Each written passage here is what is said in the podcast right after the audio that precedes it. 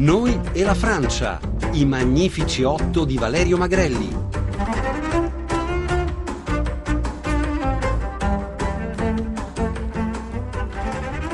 Abbiamo parlato nella prima puntata di Apollinaire scoprendo che muore a 38 anni di febbre dopo la prima guerra mondiale. Non sarà questo il caso di Valéry che presento come secondo degli otto poeti pur essendo nato prima di Apollinaire.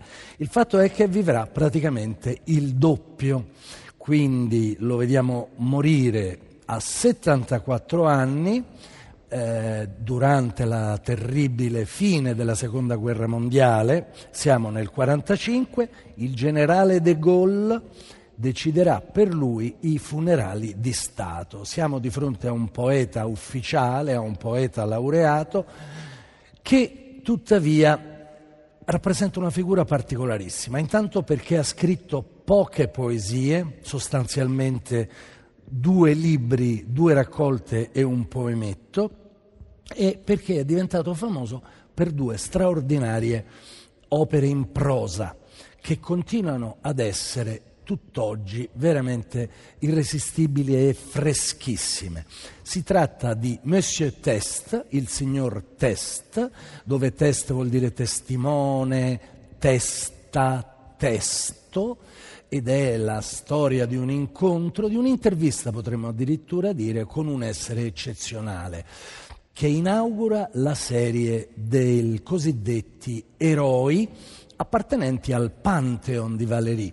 Valéry durante tutta la sua vita cercherà di raccontare queste figure intellettualmente supreme, sia inventandole come Messier Test e tanti altri, sia prendendole dalla letteratura come Robinson, da Robinson Crusoe, sia andandole a pescare nella storia uh, come Napoleone, nel, nell'arte come Leonardo, nella letteratura come Goethe. Questi sono i grandi eroi di Valéry.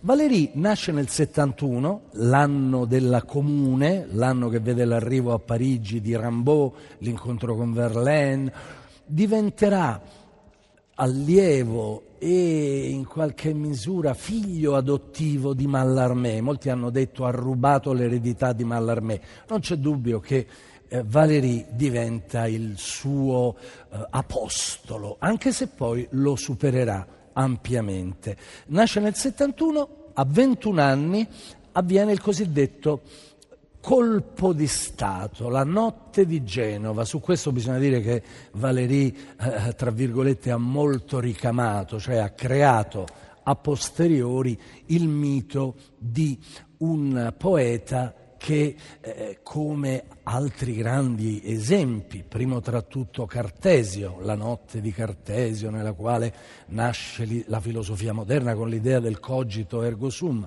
oppure anche l'incontro di Tommaso eh, con Cristo, di San Paolo che cade da cavallo, di Pascal. Ecco, Valéry si inventa, il caso di dire, pare anche barando, questa giornata che spezza in due la sua vita Fino a quel momento era un poeta aggraziato, simbolista, da quel momento per vent'anni, vuole la leggenda, non scriverà più poesie. In realtà non è vero, le scriverà ma non le pubblicherà. Fatto sta che questo silenzio diventa leggendario e lui viene immediatamente trasformato nell'eroe dei futuri eh, dadaisti e surrealisti. È l'uomo che, avendo scritto quelle due prose a cui ho fatto riferimento, Monsieur Testa, la seconda è l'introduzione al metodo di Leonardo da Vinci, brevi, avvincenti, tuttora leggibilissimi, è l'uomo che, malgrado tutto questo, decide di astenersi,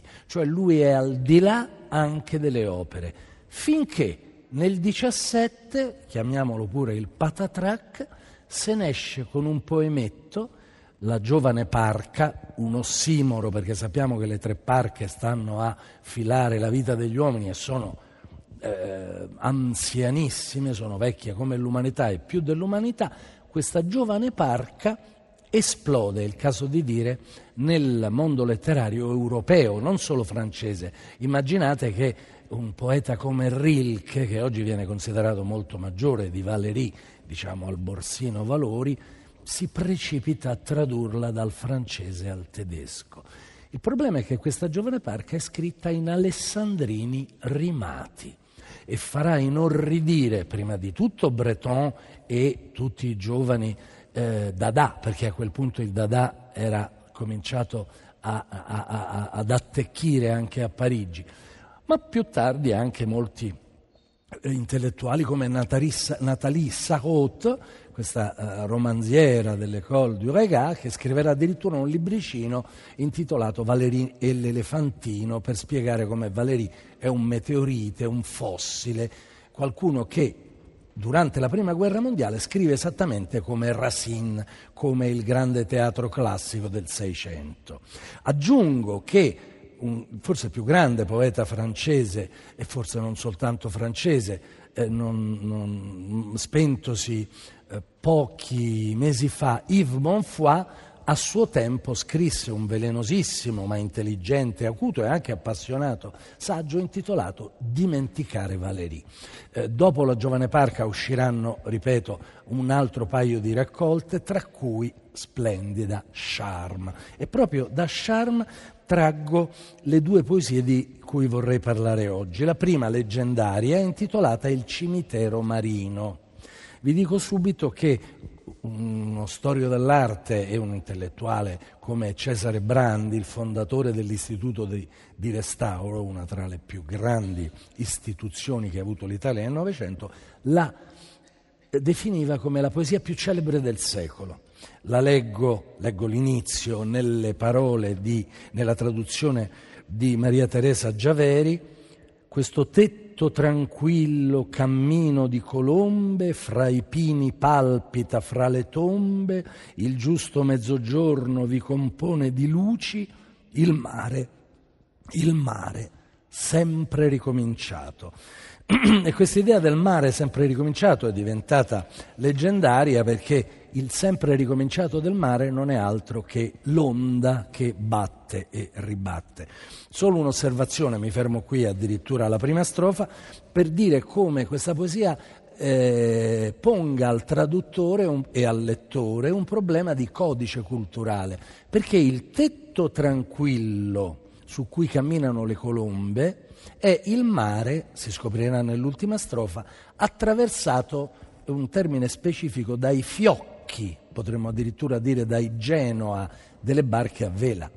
Ora uno dice, ma come mai il mare eh, diventa un tetto? Perché i tetti nella Francia del Sud, e Valeria era nato a Sète, vicino a Montpellier, sono di ardesia, quindi sono spesso azzurri come il mare. Da qui questa celeberrima analogia che potremmo ridurre a un'equazione, il mare sta alla colom- al- alla, alla barca a vela che ci si muove sopra come il tetto alla colomba che lo attraversa. Ma vorrei finire, troppe le cose da dire, non ho detto la più importante, che Valéry è probabilmente il più grande intellettuale della, diciamo tra i, tra i massimi intellettuali dell'intero secolo. 219 quaderni scritti in 40 anni di vita, folgoranti per intuizioni filosofiche, estetiche. Si deve a lui l'idea della poesia come oscillazione tra senso e suono, l'articolazione e lo sviluppo di questo pensiero, politiche, sociologiche, intuisce la televisione, dice un giorno su questa parete potremo aprire un rubinetto e vedere delle immagini. Insomma, una figura veramente impressionante, basterebbe dire che dominato dal mito della scienza. Ma qui di poesia parliamo e vorrei usare l'ultimo minuto che mi resta per leggervi una strofa di una poesia presa da Charme, incanti, incantesimi. La poesia si intitola Palma e una volta tanto vediamo un, un Valéry struggente, toccante, che si rivolge, io questa la leggo spesso, soprattutto ai primi anni universitari, perché è una poesia che parla ai giovani, agli adolescenti. Non disperare, dice descrivendo la palma, non accusare la palma di averti abbandonato, la palma è la vita, non accusare questa sorgente di essere inaridita. I giorni che ti sembrano vuoti e persi per l'universo hanno delle radici avide che lavorano i deserti. Pazienza, pazienza, pazienza nell'azzurro. Questa la leggo in francese. Chaque atome de silence est la chance d'un fruit mûr. Cioè ogni atomo di silenzio ti offre la possibilità di un frutto maturo e poi la ritroveremo in tanti poeti anche italiani, Montale, no? il momento del nulla è quello che permetterà il riscatto. Quindi salutandovi vi, vi vorrei invitare a vedere in questo poeta tanto mentale, tanto artificioso, tanto intellettuale anche e, e, e, questo lo rende tanto più bello, una scintilla di profondissimo pathos.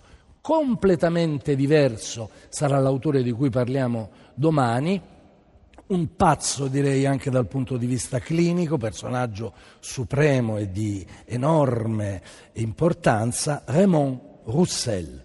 E intanto, dandovi appuntamento a, alla presentazione di questa stranissima figura, saluto Pino Saulo che è qui con noi. Eccoci qui. Grazie Valerio Magrelli.